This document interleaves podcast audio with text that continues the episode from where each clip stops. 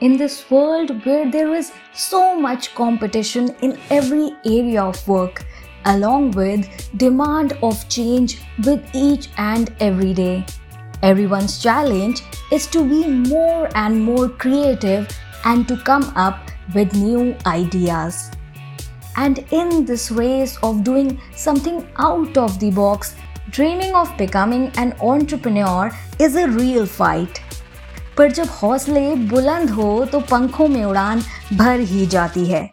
और यही हमें सीखने को मिलता है कुछ ऐसे ही स्मॉल बिज़नेस ऑन्टरप्रन्योर्स से, जिन्होंने बहुत ही छोटे स्तर से अपनी शुरुआत करी, पर आज वो एक ऐसे मुकाम पर हैं जहाँ वो हम सबके लिए इंस्पिरेशन तो है ही, पर उसी के साथ साथ समाज को आगे ले जाने में भी अपना योगदान दे रहे हैं। they might have started from zero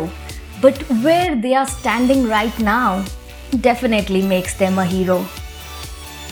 तो अगर आप भी कोई स्मॉल बिजनेस की शुरुआत करने के बारे में सोच रहे हैं पर आपको आइडिया नहीं है कि कैसे शुरू किया जाए तो these podcast are definitely for you and except that we will bring you stories of some small and micro business entrepreneurs whose passion, talent, and definitely a will to do something different